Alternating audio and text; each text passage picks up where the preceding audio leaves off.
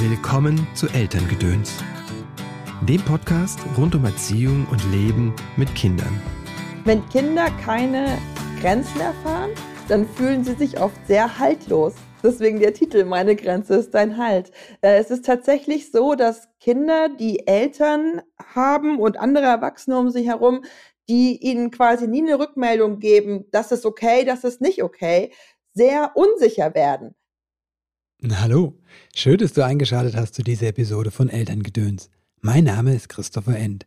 Ich unterstütze Eltern darin, die Beziehung zu ihrem Kind bewusst zu gestalten.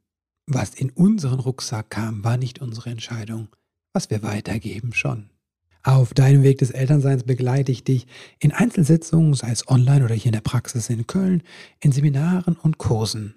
Und wie sieht es aus mit den guten Vorsätzen? Falls es dir schwerfallen sollte, dran zu bleiben, dann kann helfen ein starkes Ziel, eine Vision, ein Leitstern. So eine Art Kompass kannst du dir bauen in der Meisterklasse Deine Familienvision. Die findet am 19. Januar statt. Alle Meisterklassen dieses Jahres kannst du dir übrigens im vergünstigten Bundle sichern. Das heißt dann Dein meisterliches Jahr 2023. Alle Infos auf christopher-end.de. Zum Sponsor der heutigen Folge, Micromobility. Scooter und Kickboard sind aus unserem Familienalltag nicht wegzudenken. Eins unserer Kinder hat einen langen Schulweg, den es hier in der Großstadt leider noch nicht alleine mit dem Rad bewältigen kann. Doch den Weg zur Straßenbahn nimmt das Kid mit dem Kickboard. Die kleinen Boards können gut in der Bahn mitgenommen werden und der Scooter kann sogar gefaltet werden. Mir ist es wichtig, dass unsere Kinder ihre Wege selbstständig bewältigen können, ohne Elterntaxi. Und dabei hilft uns Micromobility. Unsere Kinder tun so etwas für die Umwelt und für sich, denn das Fahren auf dem Kickboard fordert den ganzen Körper. So ähnelt dem Surfen. Da sind vor allem Gleichgewichtssinn und die Fähigkeit zum Balancieren gefragt. Micromobility steht für ökologische, schnelle und flexible Fortbewegung. Ach ja, Micro bringt jede Altersgruppe zum Rollern. Die ersten Flitzer gibt's ab 18 Monaten. Wenn du jetzt die Scooter und Kickboards ausprobieren willst, bekommst du mit dem Code Elterngedöns10, also Gedöns mit Ö und die 10 als Ziffer geschrieben, 10% Rabatt auf deine Bestellung im Micro Online Shop. Die Journalistin Nora Emlau ist eine der führenden Autorinnen hierzulande in Sachen Bindung und Eltern-Kind-Beziehung. Mit ihren Büchern stand sie mehrfach auf den Spiegel-Bestsellerlisten. Außerdem schreibt sie für Zeitschriften wie Eltern und Elternfamily, arbeitet für Redaktionen wie Chrismon, Hebammenforum, Unerzogen Magazin oder Zeit Online. Dabei verbindet die Mutter von vier Kindern ihre eigene langjährige Erfahrung mit viel Wissen und einem großen Herzen für Kinder und Eltern. Eltern begleitet sie in ihren Online-Kreativwerkstätten ganz konkret dabei, eine Familienvision zu entwickeln, also einen Nordstern für die eigene Familie, an den sich Eltern orientieren können, in denen sie nach denen sie ihr eigenes Familienleben gestalten können. Noras neuestes Buch heißt Meine Grenze ist dein Halt. Hallo Nora, herzlich willkommen im Podcast. Schön, dass du wieder da bist. Ja, vielen Dank für die Einladung. Wir hm, haben schon im Vorgespräch gesagt, überlegt, wie oft du schon da warst und du hast mir auch verraten, dass du ähm, letztes Jahr mit den zwei Büchern ja ganz schön ordentlich zu tun hattest. Ja. Hm, und jetzt ist es da. Meine Grenze ist dein Halt, also schon eine ganze Weile raus, dein neues Buch. Ähm, und du schreibst gleich am Anfang, ähm, dass das Kinder brauchen Grenzen problematisch ist, dieser Ausspruch. Ja, ja, also Wieso? tatsächlich einfach, genau, also tatsächlich ist das ja so ein Allgemeinplatz, ne? den hört man mhm. ständig. Kinder brauchen Grenzen. Mhm. Ähm, und das hinterfragen die wenigsten. Mhm. Und das Schwierige an dem Satz ist, ist, dass er nicht inhärent falsch ist, Mhm. aber dass er trotzdem sehr ungeschickt formuliert ist und auch diskriminierend formuliert ist, weil mhm. dieser Satz Kinder brauchen Grenzen ja suggeriert, Kinder bräuchten etwas, was andere Menschen nicht brauchen. Mhm. Ne? Und das wird uns sehr schnell klar, wenn wir das Kinder in diesem ähm, Satz durch irgendeine andere Menschengruppe ersetzen. Ne? Mhm. Wenn wir sagen würden, Mädchen brauchen Grenzen, mhm. ja, oder äh, Muslime brauchen Grenzen, Männer brauchen Grenzen. So, dann würde man immer sagen, hä, aber warum denn nur die Männer brauchen Frauen? Also, ne? So. Und ähm, das ist eben ganz oft so, wenn man so eine Personengruppe sozusagen so herauslöst und sagt, die brauchen was, was mhm. der Rest der Welt nicht braucht, mhm. dann ist das oft ähm, ein Instrument, um gewisse Herrschaftsverhältnisse zu stabilisieren mhm. ne? und zu sagen, die müssen wir so behandeln, die brauchen das, wir brauchen das nicht, wir sind denen mhm. überlegen. Und das ist eben ähm, schwierig an dem Satz Kinder brauchen Grenzen, weil das letztlich oft so eine sehr adultistische, also hm. diskriminierend gegenüber Kindern gestaltete ähm, Erziehung rechtfertigt. Dass man quasi, das ist das natürliche Herrschaftsverhältnis, dass erwachsene Kinder Grenzen setzen dürfen, und zwar relativ willkürlich, und sie dürfen diese Grenzen durchsetzen, auch indem sie Strafen androhen, ne? indem sie Sanktionen verhängen, wenn bestimmte Grenzen nicht eingehalten werden. Aber das ist ein einseitiges Machtverhältnis. Eltern setzen Grenzen und Kinder haben diese Grenzen zu befolgen, ohne mhm. Widerstand. So. Ja. Äh, und das ist im Prinzip die Definition von autoritärer Erziehung. Ne? Erwachsene setzen die Grenzen, Kinder haben zu gehorchen. Ähm, und gleichzeitig ist es so, dass wir dann manchmal dazu übergegangen sind, im Hinterfragen der autoritären Erziehung die Grenzen sozusagen ganz abzuschaffen und zu sagen, mhm. wir wollen die mhm. Hierarchie einebnen, dann mhm. nehmen wir doch einfach die Grenzen weg. Ja. ja. Ähm, und das macht aber eben auch Schwierigkeiten, weil tatsächlich es ja ganz unterschiedliche Grenzen im zwischenmenschlichen Miteinander gibt. Ne? Wir haben Schamgrenzen, wir haben Belastungsgrenzen, wir haben äh, emotionale Grenzen, wo wir merken, hier ist unsere Privatsphäre, hier beginnt unser persönlicher Bereich, wir haben eine Integritätsgrenze. Und wenn wir all diese Grenzen negieren, dann mhm. geht es auch niemandem miteinander gut. Und es gibt ja oft so einen Vorwurf, gerade gegenüber der bindungs-, bedürfnisorientierten Erziehung, zu sagen, ähm, da brennen alle Eltern aus Mhm. Und die Kinder sind nachher außer Rand und Band. Mhm. Und das ist nicht richtig, dass das immer passiert, aber das kann passieren, ja. wenn Eltern mit bester Absicht sagen, wir schaffen einfach Grenzen ab. Und zwar unsere mhm. eigene, ebenso wie die der Kinder. Und deswegen war mein Ansatz bei diesem Buch zu sagen, ich will Grenzen durchaus rehabilitieren. Ja, ich mhm. will auch dafür werben, dass wir alle in zwischenmenschlichen Beziehungen Grenzen haben dürfen. Mhm. Ähm, aber ich will wegkommen von diesem Satz, Kinder brauchen Grenzen und hinkommen zu dem Satz, Menschen brauchen Grenzen. Mhm. Wir alle brauchen Grenzen. Wir haben alle auch ein Recht darauf, dass unsere Grenzen gewahrt werden. Und mein Buch ist letztlich eine Auseinandersetzung damit, wie das ganz konkret in einem modernen und zugewandten Familienleben dann aussehen kann. Was passiert, wenn wir, wenn Kinder das nicht lernen mit den Grenzen? Wenn Kinder keine Grenzen erfahren, dann mhm. fühlen sie sich oft sehr haltlos. Deswegen mhm. der Titel, meine Grenze ist dein mhm. Halt. Äh, es ist tatsächlich so, dass Kinder, die Eltern haben und andere Erwachsene um sich herum, die ihnen quasi nie eine Rückmeldung geben, das ist okay, das ist nicht okay, ja. sehr unsicher werden. Weil mhm. sie haben einerseits das Gefühl, alles, was ich tue, scheint irgendwie okay zu sein. Ja, also ich kann anscheinend machen, was ich will. Ja. Und gleichzeitig haben sie aber schon ja dann auch diese Empathie zu spüren. Aber manchmal sind meine Eltern dann auf einmal total sauer. Oder mhm. manchmal ist dann jemand auf einmal ganz überraschend mhm. äh, total frustriert von mir. Mhm. Und das ist für Kinder dann aber ganz schwer zu interpretieren, weil sie haben ja nichts falsch gemacht. Ihnen hat niemand gesagt, hör auf, ja, sondern sie machen mhm. einfach irgendwas und auf einmal kriegen sie sozusagen eine, eine, eine Abfuhr und sie wissen überhaupt nicht warum.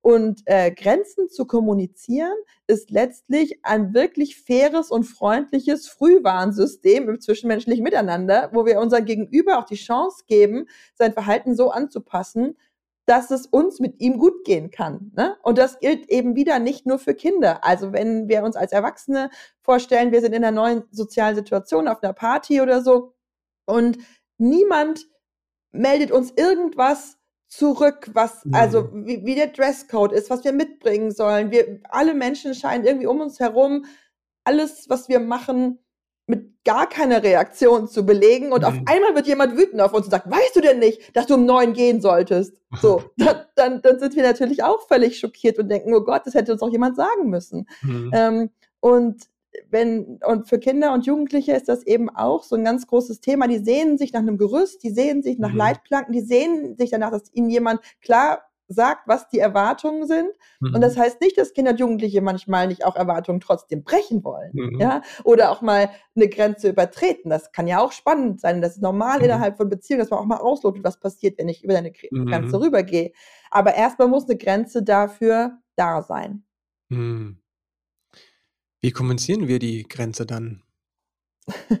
das ist natürlich, ja, das ist natürlich ganz verschieden. Ne? Also mhm. bei ähm, insbesondere kleinen Kindern, also auch schon mhm. Babys und, und Kindern im Kleinkindalter, Kindergartenalter, da äh, kommunizieren wir Grenzen am allerstärksten durch Handlungen. Dadurch, dass wir authentisch und klar reagieren, mhm und auch authentisch und klar aufzeigen, dass wir uns um uns selbst kümmern. Ja? Mhm. Ich kriege ganz oft die Frage gestellt, ab wann kann man denn beginnen mit den Grenzen? Ja, man kann ja nicht dem Neugeborenen Grenzen setzen. Und natürlich geht es nicht darum zu sagen, so Neugeborenes, hier ist der Regelkatalog mhm. für dein Leben. Ähm, mhm. Aber auch ein ganz kleines Baby Mhm. kann in seinem Alltag erfahren, dass seine Mutter oder sein Vater oder sein Elternteil Grenzen hat. Und zwar in ja. dem Sinne, dass zum Beispiel die Mutter vielleicht sagt, ich merke, du hast Hunger, ich stille dich gleich, ich gehe noch kurz auf Toilette, das brauche ich. Und danach ja. bekommst du die Milch, die brauchst du. Ne? Und mhm. ich kann dich mitnehmen oder du kannst kurz bei Papa warten oder was auch immer. Aber so ein kleiner Akt des Verzögerns nicht aus Prinzip, nicht weil ich die Macht habe und dich warten lassen kann, sondern weil ich auch ein Mensch bin und auch Dinge brauche. Mhm. Das ist eine ganz wichtige Erfahrung, schon im ersten Lebensjahr, dass ja. kleine Kinder spüren, meine Bedürfnisse werden gesehen, meine Bedürfnisse werden beachtet und meine mhm. Bedürfnisse werden auch prompt und angemessen erfüllt. Mhm. Aber meine Eltern sind keine Bedürfniserfüllungsautomaten, ja, mhm. wo ich sozusagen einen Knopf drücke und alles springt raus, mhm. sondern meine Eltern sind auch Menschen aus Fleisch und Blut und die sind manchmal mhm. müde und die brauchen manchmal was eigenes, die wollen mal aufessen, die wollen mal miteinander einen Satz reden oder so. Und all das äh, dürfen sie. Und mhm. da können sie mir auch sogenannte Mikrofrustrationen zutrauen, ja, mhm. zumuten, ähm, ohne dass ich daran kaputt gehe. Und gleichzeitig wenden sie mir zu und achten sozusagen auch meine Grenzen. Ne? Also das ist ja immer so ein Wechselspiel. Auch kleine Kinder signalisieren ja oft ihre Grenzen, mhm. äh, beispielsweise Babys, indem sie den Kopf wegdrehen, ja. wenn ihnen beim Spielen was zu viel wird oder so. Mhm. Und auch so eine Grenze dann zu respektieren und nicht zu sagen, hier, ich drehe mhm. die Rassel um, damit du sie immer noch sehen kannst, ne? sondern zu sagen, okay, du wendest den Kopf ab, das heißt, du hast genug. Ähm, mhm. Das gehört alles zu dieser Grenzwahrung in der Familie dazu. Mhm. Ja, das ist ja, ähm, was du sagst, ne? auch die Grenze des, des Kindes zu sehen. Mhm. Ähm, das fällt ja auch gar nicht so leicht, ne? wie du sagst, mit dem Kopf mhm. wegdrehen. Ne? Also das ähm, erfordert ja auch eine Feinfühligkeit. Mhm. Wobei das ne, im Bedürfnisorientierten ja eher so ist, dass die Feinfühligkeit für das Kind ja geübt ist. Mhm. Und die Feinfühligkeit für mich selbst, für meine eigene Grenze ja gar nicht so geübt ist. Wie übe ich die? Wie spüre ich Das überhaupt, was meine Grenzen sind? Ne? Ja, das ist tatsächlich eine ganz spannende Frage. Und das Spannende ist schon, ne, dass wir bei unseren Kindern erleben, die mhm. wir ohne Angst großziehen, dass die Naturtalente darin sind, ihre Grenzen zu wahren. Ne? Mhm. Also ich habe eine Dreijährige zu Hause, die sagt mir hundertmal am Tag, nein, das will ich nicht, das mache ich nicht, das darfst du nicht. So, ne? Die ist komplett ja. gut im Grenzen aufzeigen. Und ähm, und warum fällt uns das aber oft so schwer? Mhm. Äh, die Antwort liegt letztlich auch in den allermeisten Fällen in unserer eigenen Erziehung und mhm. Sozialisation. Die wenigsten von uns durften in der Art und Weise ihre mhm. Grenzen behaupten und wahren. Und viele ja. von uns haben als Kinder sehr, sehr früh gelernt, dass es unser Job ist, auch Dinge zu tun, die über unsere persönlichen Grenzen gehen, weil die von uns erwartet werden. Dass es unser Job ist, unsere Emotionen im Griff mhm. zu haben, bestimmte Emotionen runterzuschlucken, äh, bestimmte soziale Erwartungen zu erfüllen. Ne? Auch sowas wie, wenn du bei deiner Oma bist, da geht es nicht um dich. Wenn die Omi dich küssen will, dann machst du das. Ja? ja? Das haben ganz, ganz viele von uns ähm, als kleine Kinder so mitbekommen. Oft auch mit so einer emotionalen Ebene, ne? im Sinne von, sonst ist die Oma ganz traurig oder mhm. wenn du mhm. so und sowas machst, dann ist der Papa ganz unglücklich und so, ganz enttäuscht. Ähm, und es gibt da auch nochmal eine, einen Unterschied tatsächlich, was Genderrollen angeht. Es ist mhm. tatsächlich so, dass es in unserer Gesellschaft vielen Männern leichter fällt, gewisse Grenzen zu wahren, allerdings oft auf eine relativ aggressive Art. Also die schreien mhm. dann Ehemann Kinder und sagen, stopp jetzt. So, mhm. ja, und finden das aber okay, weil sie mhm. das für sich so gelernt haben, als sozial akzeptierte Form in männlicher Weise eine Grenze zu setzen. Mhm. Frauen und Mädchen und weiblich sozialisierte Menschen haben sozusagen mitbekommen, schon von klein auf, Du musst feinfühlig sein, du musst die Stimmung im Raum spüren, gucken, was jeder braucht, dich selbst mhm. zurücknehmen, ne? ausgleichend wirken, äh, runterschlucken, lächeln, machen, dass es allen gut geht. Ja. Äh, und das ist natürlich ein Crashkurs in, wie überschreite ich permanent und immer meine mhm. persönlichen Grenzen. Mhm. Und dann kommt dieser Muttermythos in unserer Gesellschaft noch dazu, der mir einflüstert, eine gute Mutter wird niemals laut, eine gute mhm. Mutter hat endlos Geduld, eine gute mhm. Mutter würde für ihre Kinder alles tun. Ne? Und mhm. dann haben wir da oft so einen Mix, dass dann viele Mütter speziell mit ihren Kindern in eine Beziehung eintreten, wo sie das Gefühl haben, der größte Ausdruck meiner Liebe ist es, wenn ich nie Nein sage und nie meine eigenen Bedürfnisse in den Vordergrund rücke, sondern ja. immer meine Kinder an erste Stelle setze. Ja, und dann mit dem bedürfnisorientierten potenziert sich ja das dann, ne? weil ich dann genau. denke, das Kind darf sich ausdrücken und dann kommt das, was du sagst, dieses unbewusste Muster, ich muss mich zurücknehmen mhm. und dann äh, laufen wir diesen Mütter-Burnout. Ja. Wie kommen wir da raus?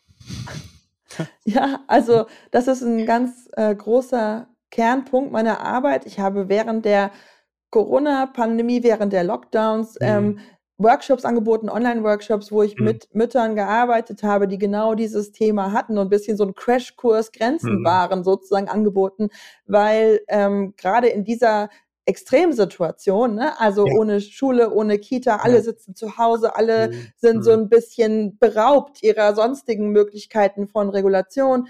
Ähm, da ist das oft echt eskaliert. Und da ging es ja. ganz oft Müttern speziell wirklich ja. komplett schlecht, weil sie praktisch immer noch versucht haben, diese ausgleichende Rolle für alle wahrzunehmen. Aber ihre ganzen Kraftquellen, ich treffe mich mal mit einer Freundin, ich gehe mhm. mal ins Fitnessstudio, was auch immer, alle weggefallen sind. Ähm, und was ich da versuche mit den mit den Müttern zu erarbeiten, und Väter brauchen das auch, aber Mütter brauchen ja. das oft noch unmittelbarer, ja. ist, ähm, dass sie als aller, aller, allerersten Schritt wieder lernen, ihre körperlichen Bedürfnisse wahrzunehmen und zu priorisieren. Mhm. Also wirklich, so banal das klingt, im Alltag sich jede Stunde einen Handywecker zu stellen und zu checken, habe ich eigentlich Hunger?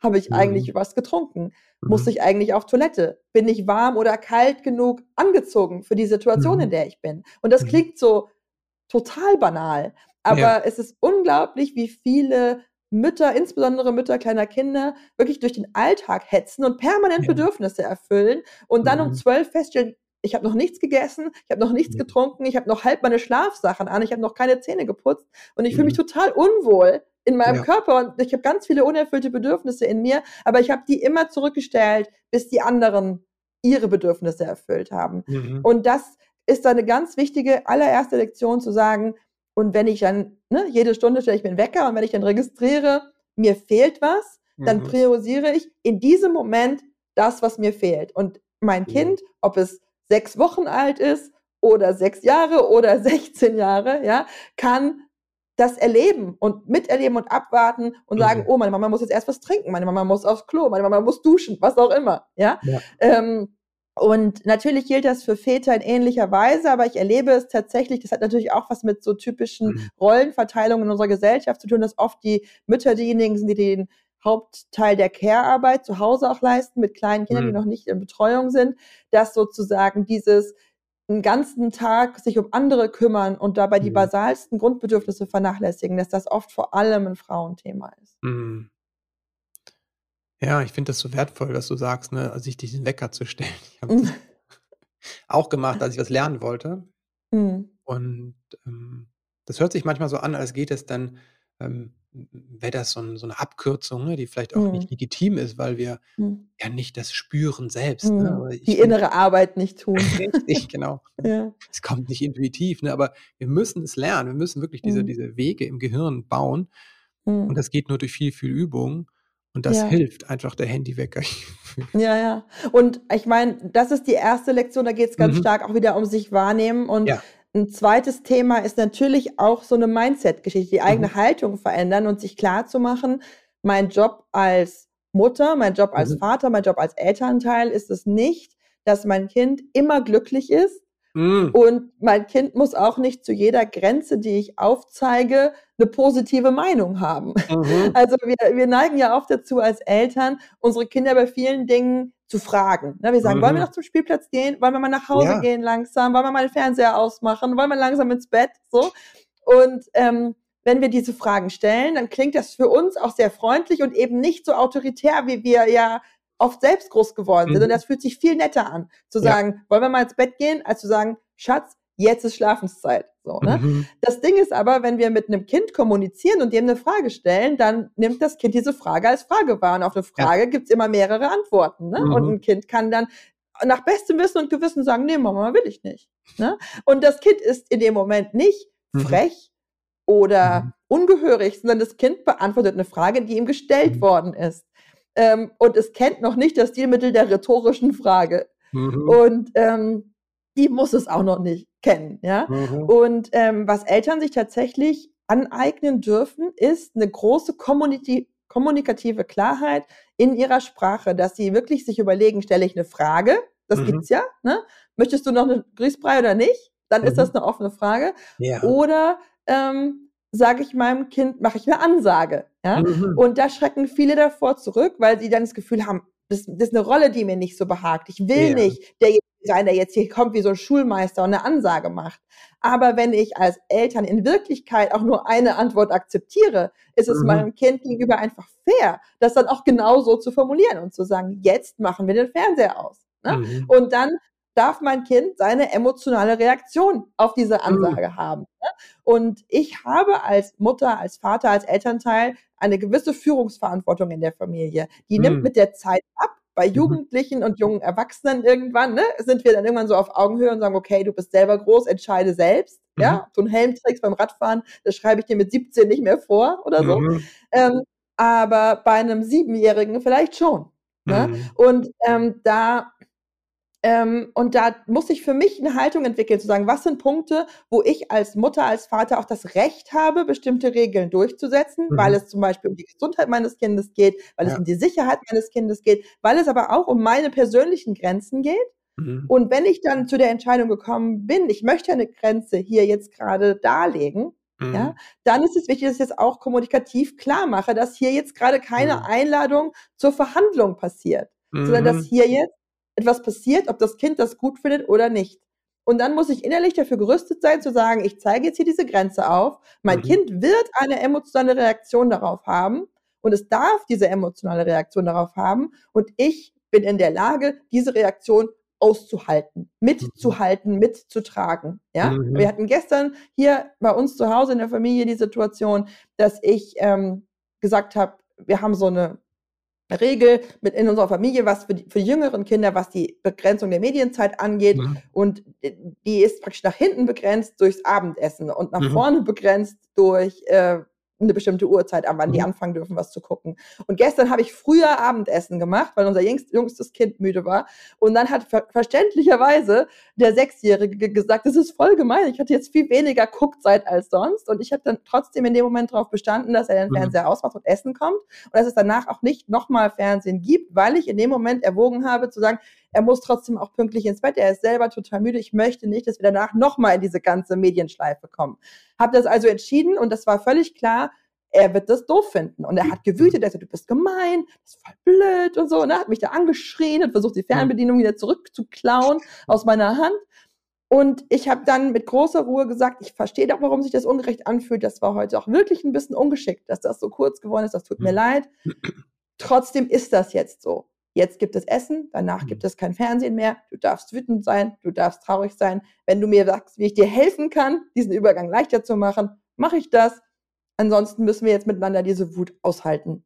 Ne? Mhm. Und ähm, das ist jetzt eins von einer Million Beispielen in unserem Alltag, ähm, wo ich das Gefühl habe, dass diese Klarheit, so wie es sich in dem Moment erstmal mhm. anfühlen mag, auch hilfreich ist. Weil mhm. das Kind dann nicht das Gefühl hat, ich muss mich jetzt hier doch reinwerfen mit ganz, meiner ganzen Macht und vielleicht kann ich noch mal was ändern, ja, ähm, sondern einfach dann auch diese Klarheit zu haben, okay, ich muss jetzt hier nicht mehr kämpfen. Hier ist mhm. jetzt was entschieden worden und das ist jetzt auch in Ordnung. Und ein anderer, anderes Mal gibt Situationen, da sage ich ganz offen, ne? Also, seid ihr jetzt schon müde? Wollen wir noch was spielen? Wollen wir noch was lesen? Und dann ist es aber auch eine echte Frage. Mhm. Wie hast du diese Klarheit? Hattest du die immer schon? Und falls nicht, wie hast du diese Klarheit äh, gewonnen, dass du dann sagst, das fühlte sich sehr klar an? Ich hatte die überhaupt nicht am Anfang.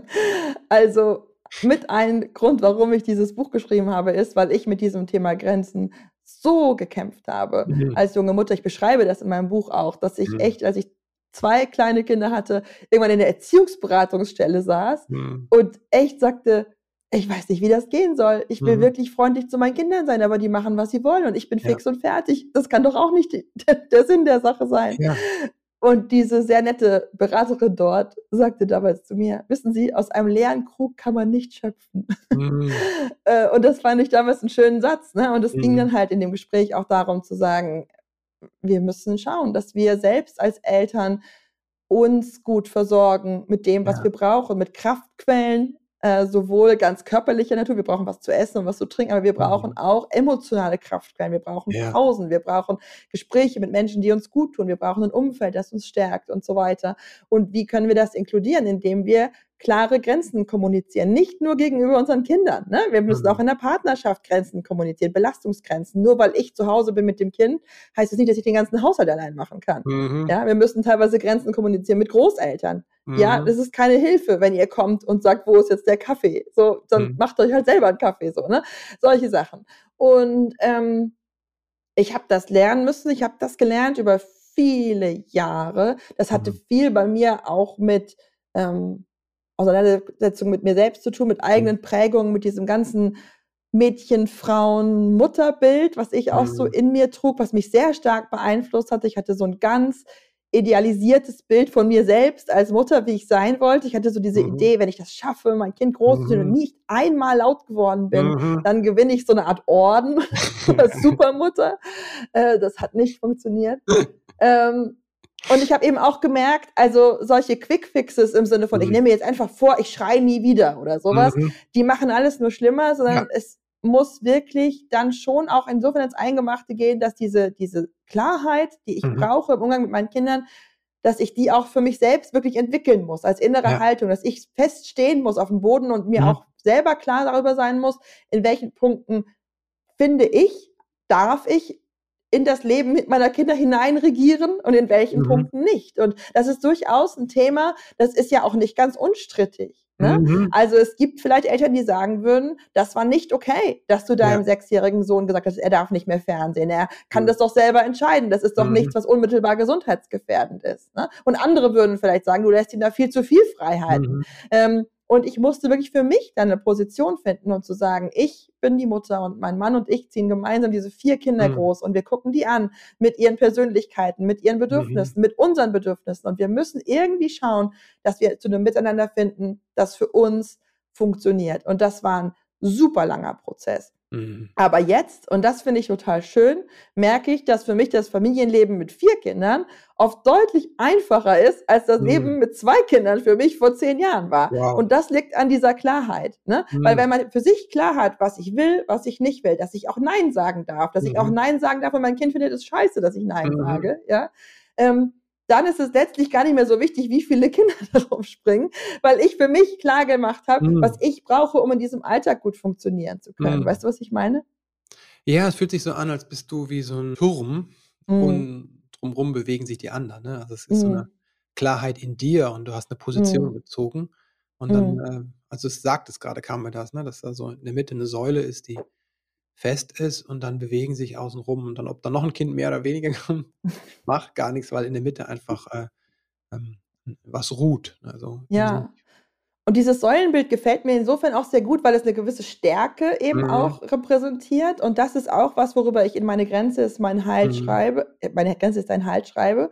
Ähm, sehr viele von uns haben unsere eigenen Eltern als deutlich schwammiger erlebt. Ne? Also ja. einerseits manchmal sehr autoritär, andererseits ja. manchmal auch so sehr, ja, dann mach halt, was du willst. Ne? Also ja. so ein bisschen so indifferent irgendwie. Ähm, und das sorgt bei, viel, bei vielen Kindern dazu, dass sie ihre Eltern so ein bisschen als geschwächt wahrnehmen, als mhm. bemitleidenswert wahrnehmen und dann quasi in die Rolle fallen, die Verantwortung für ihre Eltern und für deren Wohlergehen mhm. zu übernehmen. Mhm. Ähm, der Fachbegriff dafür ist Parentifizierung. Ne? Mhm. Also die Kinder rutschen in die Elternrolle. Ja. Und das ist ganz, ganz vielen Menschen, gerade in unserer Generation passiert. Ne? Also wir hatten ja nicht mehr so diese ganz autoritären Kriegseltern, sondern wir mhm. hatten so mhm. die Nachkriegseltern, die einerseits schon noch autoritär geprägt waren, andererseits auch schon nett sein wollten zu uns, ja. was gut war, aber manchmal dazu geführt hat, dass wir dann so das Gefühl hatten, die können ihre Grenzen gar nicht wahren. Ja wir müssen das für die machen. Ne? Also mhm. ich muss sozusagen wahrnehmen, was die Mama traurig macht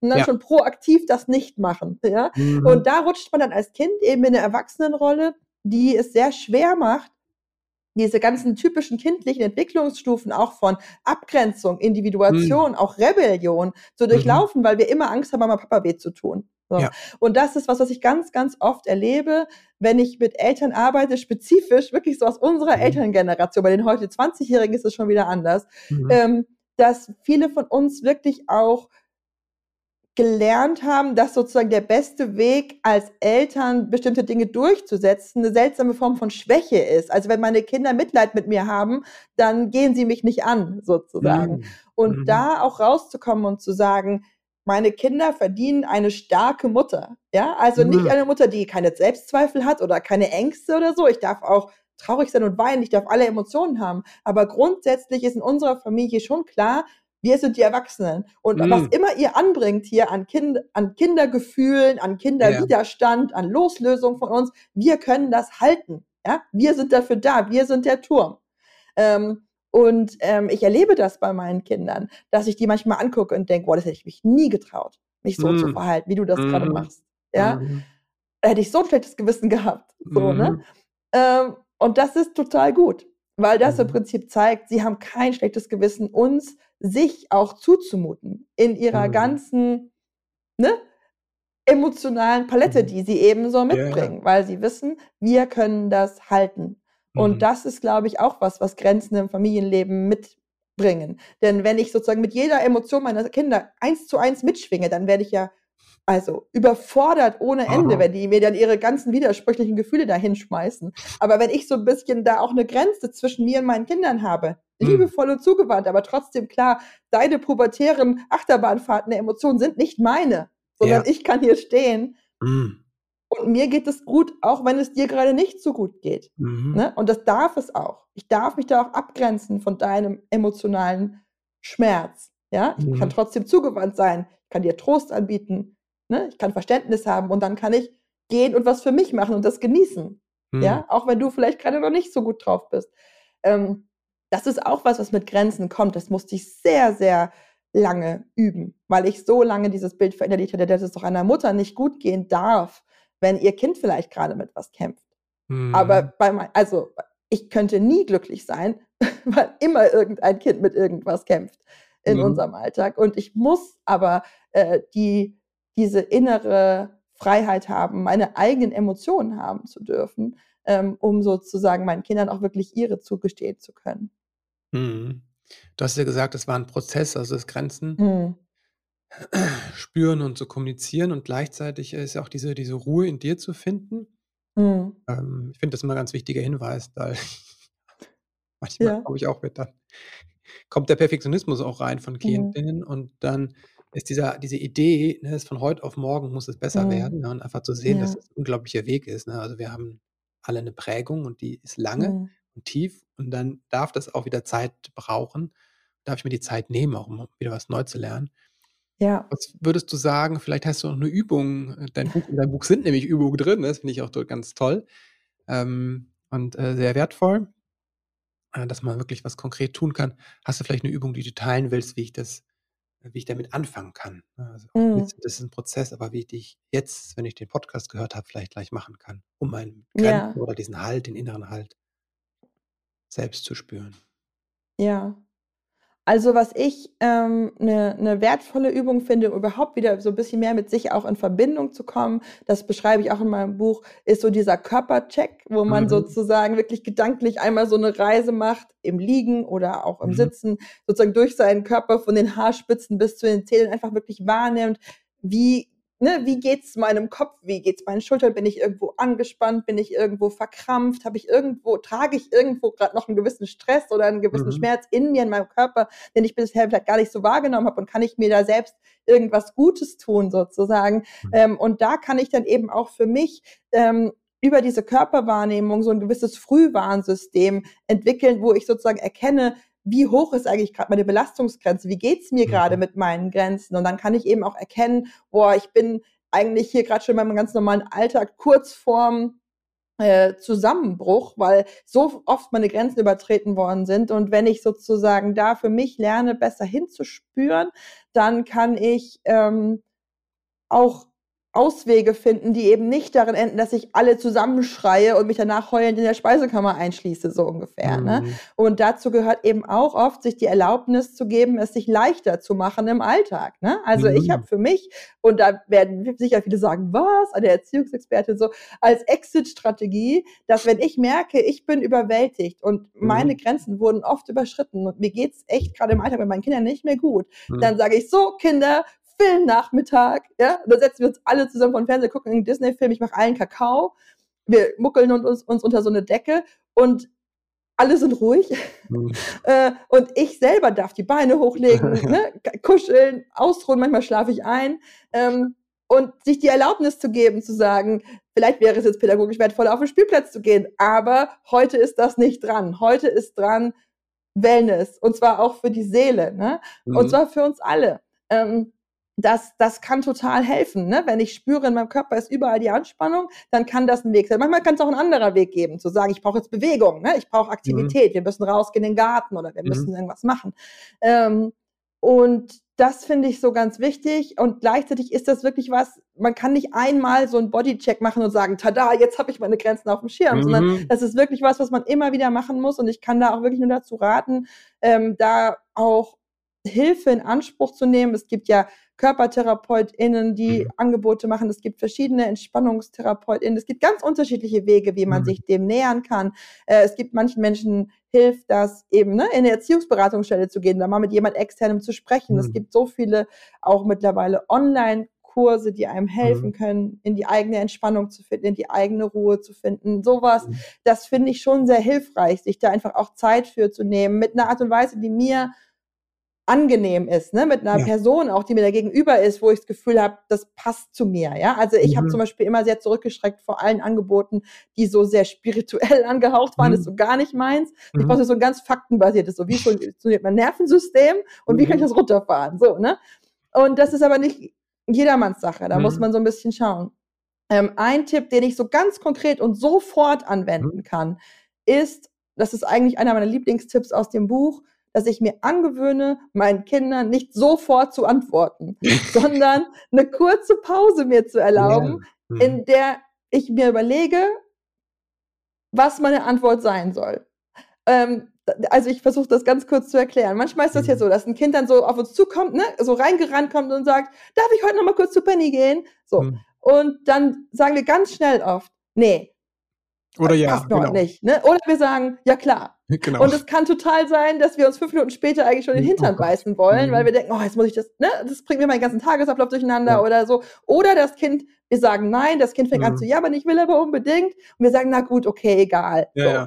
Ähm, und dann sind wir so unklar, ne, wieder in unserer mhm. Grenze gewesen. Und wozu ich rate und was ich mir selber echt hart auch beigebracht habe, war dieses, egal was meine Kinder fragen, ich muss immer dreimal durchatmen und sozusagen mhm. ne, bis 21 zählt, so drei Sekunden Pause und mir in dieser Zeit klar werden und manchmal auch länger. Ja, mhm. was soll meine Antwort sein? Selbst bei banalen ja. Dingen, ja, kann ich heute später Hausaufgaben machen?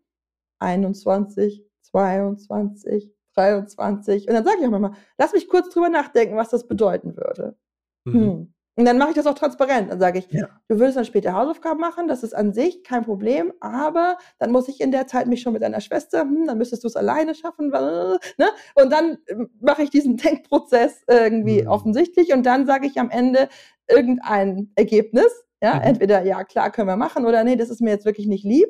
Und dann bleibe ich dabei weil mhm. dann wirklich diese Haltung auch da ist. Und manchmal ist es auch so, dass ich dann den Kindern sage, ich brauche mehr Informationen. Ja, also äh, mach mhm. deinen Case sozusagen, erklär mhm. mir, warum du das willst. Weil ganz oft ist es ja so, wir sagen nein und dann fängt das Kind an zu argumentieren und dann sagen wir, na gut, egal.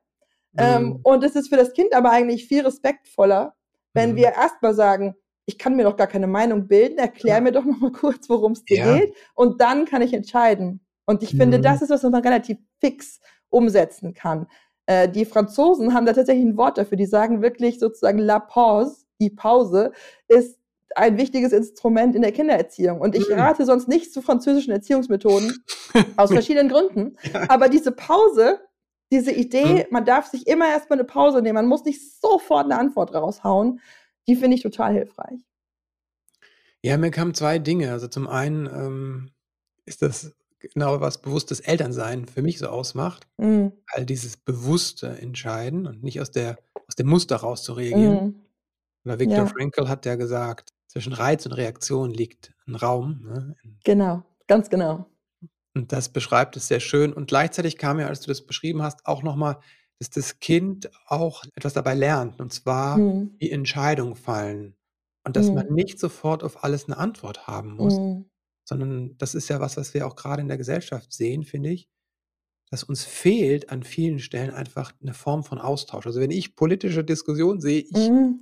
Mir kräuseln sich die Fußnägel, ja. weil es gar keinen Austausch gibt. Jeder sagt seine Meinung, das war's. Mhm, genau. Aber dieses, ich habe keine Ahnung, sag mal deins und dann spüre ich rein und äh, fälle ein Urteil, ähm, hat was sehr Respektvolles und es eröffnet uns auch wirklich eine neue Form von Diskussion, glaube ich. Ja, ja. Und für mich war das wichtig, ich meine, du merkst das, wenn wir miteinander sprechen. Mhm. Ich bin eine ziemlich schnelle Person. Ich spreche schnell, ich denke schnell. Ich bin auch schnell ungeduldig. Ja, ich will mhm. immer alles so zack, zack machen. Und deswegen ist meine Neigung sehr groß, meine Kinder oft sehr anzutreiben und auch von mir selber zu erwarten, dass ich auf alles immer sofort eine Antwort habe. Ja. Aber ich habe eben gemerkt, genau wie du sagst, dass ein großer Respekt auch darin liegt, mhm. zu sagen, auch wenn das irgendeine kleine Frage ist, mhm. diese Frage verdient Raum. Die verdient ah, einen kleinen wow. Moment Zeit, wo ich mich dieser Frage widme. Ja, mhm. und, und darüber nachdenke und mein Kind nochmal vielleicht drei Sätze dazu oder mehr sagen kann, die, die wichtig sind. Und ich merke genau, wie du sagst, dass meine Kinder tatsächlich daraus eben auch viel mitgenommen haben. Also mhm. das ist ja immer so witzig. Unsere Kinder sind nicht wie wir. Die sind ganz eigene mhm. Individuen, die machen ganz eigene Dinge. Aber ich habe vor kurzem gehört, wie meine Dreijährige zu meinem Sechsjährigen sagte, darf ich mitspielen, als er gerade mit seinen mhm. Spielzeugautos gespielt hat. Und dann sagte er, lass mich einen Moment drüber nachdenken. Wie genau stellst du dir das vor? Wow. So süß, oder? Ja. Mhm. Und dann, und dann, und dann hat sie ist halt noch total klein und dann sagt sie so, wie du denkst, so. Und dann sagt er, ja, also wenn ich, ne, wenn du nur dieses Auto nimmst und, so, dann hat er das so ein bisschen so abge, mhm. ne? und mhm. sie dann total, ihr, ihr, man merkt total, ihr sind die Regeln total egal. Sie freut sich einfach, wenn sie mitspielen darf. Aber er hat sich für sich so mhm. abgewogen und sagte, ja, also wenn du das Auto nimmst und das da, dann können mhm. wir es machen. Und sie so, super, ja. Und ich habe gedacht, oh, wie kompetent ihr mit sechs. Ja. Lass mhm. mich einen Moment drüber nachdenken. Wie stellst du dir das vor? Fand ich total toll. Mhm. Und ähm, merke ich auch bei unseren Teenagern, also mhm. nicht nur jetzt in unserem familiären Miteinander, sondern ich habe es schon öfter erlebt, dass zum Beispiel eins meiner Kinder in meinem Beisein ähm, eine Nachricht bekommen hat oder mhm. angerufen worden ist von einem Kumpel oder so, so im Sinne von, kommst du noch da und da mit hin oder machst du noch das und das oder so. Und dass dann eins unserer Kinder dann eben so zurückschrieb und sagte, ähm, warte fünf Minuten, ich muss kurz überlegen oder sowas. Ne? Mhm. Oder ich melde mich gleich dazu oder so. Und das ist ja wirklich eine ganz kleine Sache. Aber ich selber hatte da als Jugendliche viel stärker diesen Drang, mhm. ich muss jetzt sofort antworten. Sonst ist mhm. wahrscheinlich die Chance schon wieder vorbei. Und da mhm. haben sie einen anderen Umgang mit. Und das mhm. finde ich wirklich schön. Ah, die Pause nehme ich jetzt, La Pause nehme ich jetzt auch La Pause. Mit. Ja. ja. Danke dir dafür, das nehme ich äh, nochmal mit. Ähm, also wirklich in meinen Alltag nochmal rein. Ja, schön. Ähm, was zum Abschluss, was ist vielleicht, worüber sprechen wir zur Grenze noch zu wenig? Worüber, oder welche Frage wird dir zur Grenze zu wenig gestellt? ähm, ich glaube, was, was ich selten gefragt werde und was ich aber ein mhm. wichtiges mhm. Thema finde, ist, warum gerade im deutschen Sprachraum mhm. das Wort Grenze so belastet ist. Ne? Mhm. Ne? Wenn ich in Großbritannien einen Vortrag halte oder in Amerika mhm. oder irgendwo bin, wo ich Englisch spreche, ähm, dann hat kein Mensch ein Problem mit dem Wort Boundary. Ne? Also mhm. Boundary ist das englische Wort für Grenzen im zwischenmenschlichen Miteinander, ist total positiv besetzt. Im Sinne von, klar, alle Menschen haben Boundaries. Boundaries sind was Gutes. Ja? Mhm. Und das liegt auch daran, dass Landesgrenzen im Englischen Borders heißen, also ein eigenes Wort haben. Das heißt, niemand mhm. macht die gedankliche Verknüpfung zwischen ähm, einer Grenze, an der Grenzsoldaten stehen und Grenzen in der Erziehung im Englischen. Im Deutschen mhm. passiert es permanent. Ähm, wir Deutschen haben eine ganz, ganz komplizierte Beziehung zum Wort Grenzen. Wir verbinden mhm. damit die Berliner Mauer mit Selbstschussanlagen, ja. Wir verbinden damit die europäischen Außengrenzen. Wir, wir, wir verbinden damit sehr schnell so ein Bollwerk, das mhm. mit Gewalt verteidigt werden muss. Und wenn wir dann noch sozusagen unsere autoritäre Erziehung im Hintergrund haben, dann Ne, dann wird das zu, zu einem und wir haben das Gefühl, ich will keine Grenzen haben, weil dieses gewaltvolle, machtvolle, ne, abschottende ähm, Mauerwerk, das soll in unserer Familie nichts zu suchen haben. Und das ist echt oft das erste Thema, über das ich spreche, wenn ich Workshops zum Thema Grenzen gebe, was die Leute sich vorstellen, also wie so eine Grenze aussieht, was, was, was sie sich bildlich vorstellen, wenn die eine Grenze vor haben. Und das sind immer Betonpoller, Mauern, ja, das ist was ganz Massives. Und ähm, ich glaube, wir müssen wirklich gerade im deutschen Sprachraum erst wieder lernen, dass Grenzen auch was ganz anderes sein könnte. Ne? Jeder Organismus hat sowas wie eine Außengrenze, eine Membran, mhm. die es zusammenhält. Mhm. Jede Zelle hat, ein, mhm. hat eine Membran, jeder Körper hat eine Haut. Das sind alles Grenzen. Ja, das mhm. ist nichts Gewaltvolles oder Schlimmes. Und wenn unsere Kinder Grenzen erfahren, dann müssen diese Grenzen keine Betonpuller sein. Dann können, mhm. kann das ein Gartenzaun sein, der sagt, hier wohne ich und da beginnt dein Garten. Ja, oder es kann sowas wie ähm, wie, wie ein Seil sein, an dem man sich entlanghangeln mhm. kann, wo man einfach weiß, ja. hier bin ich sicher, das ist wie ein Geländer. Ne? So, es gibt ganz viele Bilder, die wir da entwickeln können für uns selber, wie wir unsere Grenze haben wollen. Und ich habe ja mal so einen äh, Online-Kurs angeboten zu meinem Familienkompass damals und da habe ich die Leute eine Grenze basteln lassen mhm. aus Filz damit mhm. sie für sich sozusagen verinnerlichen konnten, meine Grenze kann weich und anschmiegsam sein. Meine Grenze mhm. kann was sein, wo mein Kind sich reinschmiegt und sagt, oh ja, mhm. schön, Mama hat nur ihre Grenze, ich mhm. weiß, wo die ist, wie gut. Ja? Und mhm. das hat für ganz viele Menschen einen großen Unterschied gemacht. Und es, ja. ich kriege immer ganz viele Nachrichten von Leuten. Und mhm. mir haben mehrere Menschen schon geschrieben, dass sie sagen, das war für sie ein echter Gamechanger, sich mhm. mal ihre Grenze vorzustellen. Und zwar nicht aus Stacheldraht, mhm. sondern aus Samt. Weißt du, so etwas ganz Weiches, so einfach so eine mhm. schützende Hülle, die ich um mich herum habe. Und ähm, das ist was, wo wir, glaube ich, wirklich drüber nachdenken müssen, wie stark da unsere spezielle Geschichte auch als Deutsche ja. mit reinspielt, dass wir so viel Probleme mit Grenzen haben und dass aber die Antwort darauf eben nicht sein kann, im Familienleben alle Grenzen zu verbannen, sondern uns mhm. wieder neue, freundlichere, zugewandtere Bilder von Grenzen vor Augen zu rufen, die eben nichts mit ähm, ja, militärisch bewachten Außengrenzen eines Landes zu tun haben. Ja, mich verwundert das halt tatsächlich. Ich habe auch mein Buch darüber geschrieben, weil dieses, ich bin ja Geograf und, mhm. also, und ich habe an der Grenze gelebt, die immer schon sehr durchlässig war. Ne? Also ja. zu Niederlanden und Belgien. Ja. Und wir haben auch in Belgien, der deutschsprachigen Teil, gelebt. Mhm. Wir sind, mein Vater ist immer rübergefahren, jeden Tag. Ja. Und das war für dich nichts Unheimliches, eine Grenze, Nein. sondern einfach so ein Grenzübertritt, ne? Ja, also in den 70ern schon war, stand der, ähm, der Grenzbaum war offen und die haben durchgewunken. Mhm. Ja, die wussten, ja. ah, hier, das ist der Familie End, ne, so.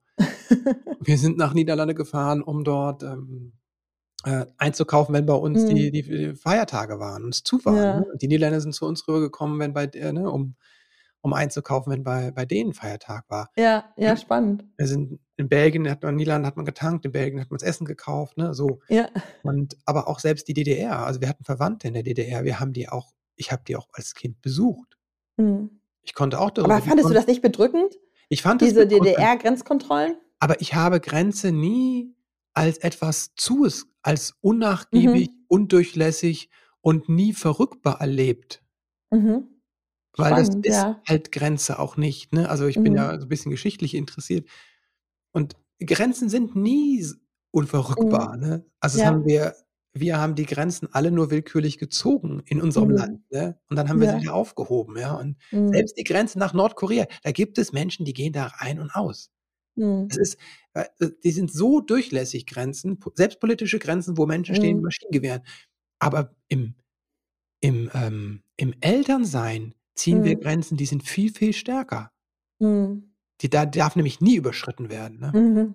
Und das ist zumindest auch der Anspruch, ja. finde ich finde ich krasser. Also selbst, äh, Ja, ja. das Interessant, ja. ja, das ist so mein. Das da denke ich auch: „Wo kommt 'n das her?“ Aber das kann natürlich auch Mhm. sein, was es mit unserem unserem Deutschen Deutschtum. Ja, aber natürlich, also die deutsche Erfahrung ist eine kollektive Erfahrung und trotzdem sehr individuell unterschiedlich. Ja, ja. Ne? Ähm, und also ich, ich kann einfach da auch nur berichten aus der Arbeit mit Eltern, dass ja. sehr, sehr viele Eltern eben, mit denen ich spreche, wenn ich, ich frage, was sind eure Assoziationsgrenzen, ja. eben sehr viel, sehr massives, mhm. sehr undurchdringliches, auch gewaltvolles eben als Assoziation haben. Also auch sowas wie diese Trumpsche Mauer ne? Mhm. zwischen USA und mhm. Mexiko. Wir wollen eine Mauer bauen, dass da niemand mehr rüberkommt. So. Und ähm, du hast völlig recht. Grenzen sind, ein, also man könnte da einen ganzen Essay schreiben, nur ja, ja. Über, die Durchlässigkeit und die, die, den Raum, den Grenzen halten und dass Grenzen ungerecht sein können und willkürlich, aber auch schützend ja. äh, und fair verhandelt. Ne? Und das sind alles durchaus spannende Analogien, die man auch zum Familienleben ziehen kann. Ne? Es gibt mhm. auch im Familienalltag faire und unfaire Grenzen. Es gibt Grenzen, die fühlen sich wie ein willkürlicher Betonpoller an ja. und es gibt Grenzen, die sind äh, sehr sorgsam ausgelotet. Ne? Ja. Ähm, aber ich glaube, es ist, also was mir einfach aufgefallen ist, ist, dass tatsächlich je nach Sprachraum die Schwierigkeiten mhm. der ähm, Eltern mit Grenzen an einem unterschiedlichen Punkt beginnen. Und dass im englischsprachigen Sprachraum Eltern sich auch fragen, wie setze ich freundlich Grenzen? Mhm. Aber die Grundidee, dass Grenzen einfach da sind und sind, wichtig sind, mhm. die werden so, die, das wird sozusagen weniger hinterfragt. Mhm. mhm. Ja. Ja. Ja. Aber spannend, ja, was du auch sagst, weil es tatsächlich so ist, dass ich glaube, dass da so individuelle Erfahrungen eine ganz große ähm, Rolle spielen können, wie man Grenzen erlebt hat. Also ich zum Beispiel als Kind habe eben diese Grenze rüber in die DDR, also als massiv unheimlich Total. in Erinnerung und als Total. so ein richtig krasses militärisches Bollwerk, wo ich so dachte, oh Gott, warum macht man das dann? Also ich fand meine Eltern auch so ein bisschen wahnsinnig, dass wir da, dass sie uns der Situation ausgesetzt haben, da durchzufahren, wo die da mit den Maschinengewehren standen. Ich fand, das war das Risiko nicht wert. Da können wir uns auch noch mal unterhalten. Das habe ich auch viele. Aber ich glaube, das führt ähm, woanders hin. Aber ja, genau, ja. das finde ich mich total spannend, äh, unsere ähm, dieses Erleben. Als, also Und dann sagen die jüngeren HörerInnen, was? Ihr wart schon auf der Welt, als es noch die DDR gab. Outen wir uns als alt. Ja, ja, nee, ich fand es eine wertvolle Erfahrung, auch gerade weil mein mhm. Vater einfach viel Erfahrung hatte auch. Ähm, und ich fühlte mich trotz der, ne, dass es Angst machte, hatte ich das Gefühl, da ist jemand, der weiß, wie man damit umgeht. Ne? Mhm, das ist natürlich genau, cool. Das, ja, ja, ich kann mich noch erinnern, wo wir auch, äh, wir sind auch im Ostblock hier und da mal gewesen und äh, ich weiß, wie mein äh, Vater mit den Menschen auch umgegangen ist. Ne? Mhm. Da lag ein Schein ne, im, im, äh, im Pass. Ne? Im Ausweis, ja. ja, genau. Und dann haben ja. die gefragt, was ist denn das hier? Und dann war so eine, haben die so ein Schweizer Messer gefunden. Und dann sagte er, ja, das ist ein Schweizer Messer und so. Dann fing die an zu erzählen, sagte, ach, ich habe übrigens noch hier zwei zufällig da, ne? Also wenn Sie wollen. Also war Maschinenbauer und, ähm, und hatten die das als Werbegeschenke, so wertvolle. Mhm. Und hat er mhm. denen zwei gegeben und sagte, ach ja, doch, doch, das ist gern so, ne? Und dann sind wir durchgekommen. Nebendran auf dem Rastplatz standen ein Wohnmobil, ein Wohnwagen. Da war, lag alles auf dem Boden. Wirklich alles. Die haben das halt nicht geschenkt. Ne? Aber das war so für mich eine Erfahrung. Das war total, äh, wie du sagst, ne, so äh, eindrucksvoll, gefährlich. Mhm. Aber ich hatte gleichzeitig jemanden an der Hand, der mich da durchgeführt hat. Ne? Deswegen mhm. hatte ich immer ja. das Gefühl, mit meinem Vater passt das. Ja, ja cool. Ja. Ja, danke dir. Ähm, danke dir für das, äh, für den Austausch und für die vielen, vielen Inputs für dein Buch. Also das ist ein äh, großartiges ähm, Buch, finde ich auch, weil es ist äh, etwas dünner als die vorherigen. Das stimmt, ja. Und es ist äh, mit sehr viel Übung halt auch angereichert. Mhm. Auch das finde ich toll. Ne? Also hier der Körpercheck, von dem ähm, du eben gesprochen hast. Äh, mhm. das finde ich sehr, sehr wertvoll. Also meine Empfehlung hier, Kinder liebevoll Stopp sagen, wie das geht, äh, sagt Nora in ihrem neuen Buch. Ähm, wo kann man dich ansonsten gerade am besten äh, auf Social Media erreichen? Wo treibst du dich am Am einfachsten über Instagram, glaube ich. Hm? Ich bin, also am einfachsten über Instagram. Ich bin auch ähm, noch so ein bisschen rudimentär bei Facebook und Twitter, aber da bin ich nicht mehr so mhm. viel und bei Twitter weiß man ja auch nie, wo da jetzt gerade die Reise so genau hingeht. Ähm, genau. Aber Instagram ist gut. Super. Ansonsten über meine Webseite, da gibt es ein Kontaktformular, kann man mir eine Mail schreiben. Links packen wir in die Shownotes. Wenn man genau. das möchte. Mhm. Links ja. packen wir mal in die Shownotes. Jetzt noch Prima, äh, zwei Fragen zum Schluss. Ja. Ähm, du hast ja schon den Standardfragen ähm, beantwortet, deswegen ein bisschen Abwandlung im okay. Anlehnung an das Buch. Wo hast du in, in deiner Kindheit erlebt, dass deine eigenen Grenzen nicht gewahrt wurden und hast das später gelernt, diese Grenze zu wahren? Oh, das ist eine schwierige Frage. Lass mich einen Moment überlegen. Ähm, was, mir, was mir spontan jetzt gerade in den Sinn kommt, ist, ähm, dass ich im Kindergarten war. Da war ich wirklich noch sehr mhm. jung, da war ich vielleicht vier. Mhm. Ähm, und ich wusste schon als Kind, dass ich keine Märchen mag. Also so Grimms mhm. Märchen. Das war überhaupt nicht meins und ich fand mhm. die zu grausam und zu gruselig mhm. und ich fand die nicht gut. Und wir hatten im Kindergarten aber sowas, das hieß Märchenstunde und da bin ich zu meiner Erzieherin gegangen und habe gesagt, ich möchte ja nicht mitmachen, mir tut mhm. das nicht gut. Wow. Ähm, und ich möchte was anderes machen in der Zeit. Und dann wurde ich gezwungen, in diesen Märchenkreis reinzugehen. Also ich durfte nicht was anderes machen, sondern ja. ich musste dann da sitzen. Ich saß dann so mit den Händen über den Ohren, aber ich habe trotzdem die Geschichte gehört. Und da wurde, hatte ich, das ist wirklich so ein ganz ähm, lebendiges Bild für mich. So, da wurden echt meine Grenzen übergangen, mhm. ähm, weil gesagt wurde, du musst diese Märchen anhören. Märchen sind gut für alle Kinder. So. Ja. ähm, Kinder brauchen Märchen. Ne? Kinder brauchen Grenzen, Kinder brauchen Märchen. Und, ähm, und, und, und ähm, später mit meinen Kindern habe ich das immer mhm. total hochgehalten, dass sie halt immer das Recht haben, bei jeder Geschichte auch mittendrin zu sagen, ich will die nicht zu Ende hören oder ich ja. möchte die nicht lesen oder sowas. Ne? Mhm. Ne? Und vor kurzem habe ich ähm, einen Anruf bekommen von einer Journalistin, die ein Feature gemacht hat zum Thema Grenzen, äh, nein, Quatsch, Feature gemacht hat zum Thema Märchen. Mhm. Und dann durfte ich als Expertin ins Radio gehen und erzählen, wie wichtig es ist, dass Kinder nicht unfreiwillig ein Märchen hören müssen mhm. und dass Märchen echt nicht ohne sind, dass sie ganz ja. hilfreich sein können, dass sie auch wertvoll sein können, aber dass es halt für viele, insbesondere sensible Kinder, auch einfach zu grausam ist, diese klassischen Grimm-Märchen äh, zu hören und zu lesen, dass es nicht notwendig ist für die kindliche Entwicklung, sich da durchzuquälen. Und da hatte ich so das Gefühl, das war so ein Full-Circle-Moment, ne? Mhm. so als würde ich beim jährigen Ich mm. nochmal so zurück. Du hattest recht, du hattest damals schon recht. Und jetzt mhm. kann ich im Radio nochmal sagen, dass das okay ist, wenn ja. man keine Märchen hören will. Ja. Gilt, würde ich ergänzen wollen. Es gilt für alle Geschichten, für jedes Alter. Ja. Ne? Wenn du eine Geschichte Absolut. hörst, siehst irgendwo und du merkst, es tut dir nicht gut. Ne? Ist ja auch bei Filmen so, ne? Richtig, also, genau. Deswegen sage ich so, weil es hm. gibt Dinge, wo wir Filme gucken, wenn du merkst, du sitzt im Kino, es tut dir nicht gut, geh raus, ne? Genau, habe ich auch schon gemacht. Du musst die Netflix-Serie nicht zu Ende gucken. Du musst den Roman nicht zu Ende lesen. Ja, genau. genau. Ja. Wo hast du vielleicht auch im Rückblicken gemerkt, dass deine Grenze in deiner Kindheit gewahrt wurde? Mm, da gibt es, glaube ich, relativ viele Beispiele. Wofür bist du dankbar, dass diese ähm. Grenze gewahrt wurde?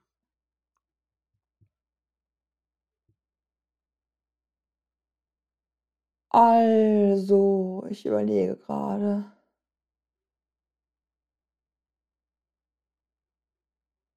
Ähm, also, da gab es viele Situationen, aber eine besonders eindringliche Situation, die ich in Erinnerung habe, ist, dass ich als Grundschulkind in der Grundschule einen ziemlich schwierigen Stand hatte. Da bin ich eine Zeit lang ziemlich stark gemobbt worden, immer wieder in meiner Schulzeit auch. Ich war schon so ein bisschen odd als Kind, also im Vergleich zu den anderen Kindern ja. ein bisschen anders.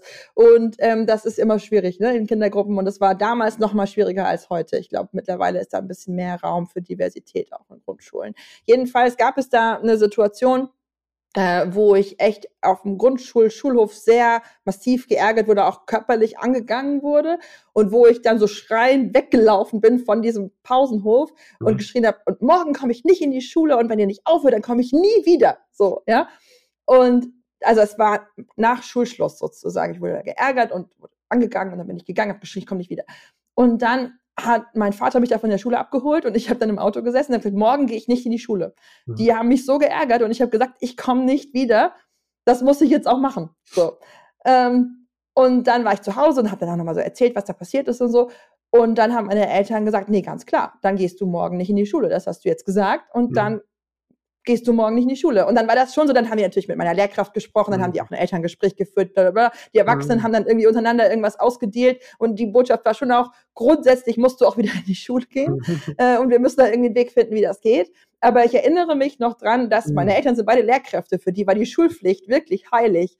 Ähm, dass, dass ich das extrem wichtig fand und extrem mhm. stärkend in dem Moment, dass ja. sie sagten, nee, wenn du jetzt gesagt hast, du gehst da morgen nicht hin, weil das so schlimm war, dann gehst du morgen nicht hin. Und zwar nicht, weil du krank bist. Also wir melden dich mhm. nicht krank, sondern wir sagen dann auch in der Schule, du gehst morgen nicht hin, weil du heute so geärgert worden bist, dass du morgen nicht kommen willst. Ne? Ja. Und das fand ich total gut, dass mhm. sie da diese Feinfühligkeit hatten, mhm. ähm, zu sagen, das ist jetzt wichtig. Hier muss unser Kind jetzt auch einen Punkt machen können, sozusagen, mhm. mit dem, was es gesagt hat. Das habe ich noch so in Erinnerung. Mhm. So ein Standing und eine Klarheit hinter. ja, schon. Ja, mhm. ja. Ja. ja. Danke dir fürs Teilen. Ja. Und danke für das Gespräch, Nora. Gerne, ja. Hm. Immer schön mit dir zu reden. Hm. In der Therapie sind die eigenen Grenzen zu spüren und sie zu kommunizieren, das ist ein ganz wesentlicher Punkt. Deswegen ist es so wertvoll, was Nora hier mit ihrem Buch macht, dass sie den gesunden Grenzbegriff wieder in die Eltern-Kind-Beziehung oder mal in die Debatte, ähm, in den Diskurs einbringt. Das finde ich sehr wertvoll und stimmig. Ich finde, das ist auch eins der großen Geschenke, die Nora mitbringt, dass sie so ein Gespür hat als Journalistin, welche Themen gerade anliegen, also welches Thema es wert ist, sich zu widmen auf in der Eltern-Kind-Beziehung. Wenn dir diese Folge gefallen hat, dann freue ich mich über eine kurze Rezension bei iTunes oder auf der Plattform, auf der du den Podcast hörst. Dafür möchte ich dir jetzt schon Danke sagen und vor allem dafür, dass du eingeschaltet hast, denn das zeigt, dass dir die Beziehung, die Verbindung zu deinem Kind am Herzen liegt. Und das ist, glaube ich, ein ganz wertvolles Geschenk für dein Kind, für dich und für die Welt. Alles Liebe dir und bis bald.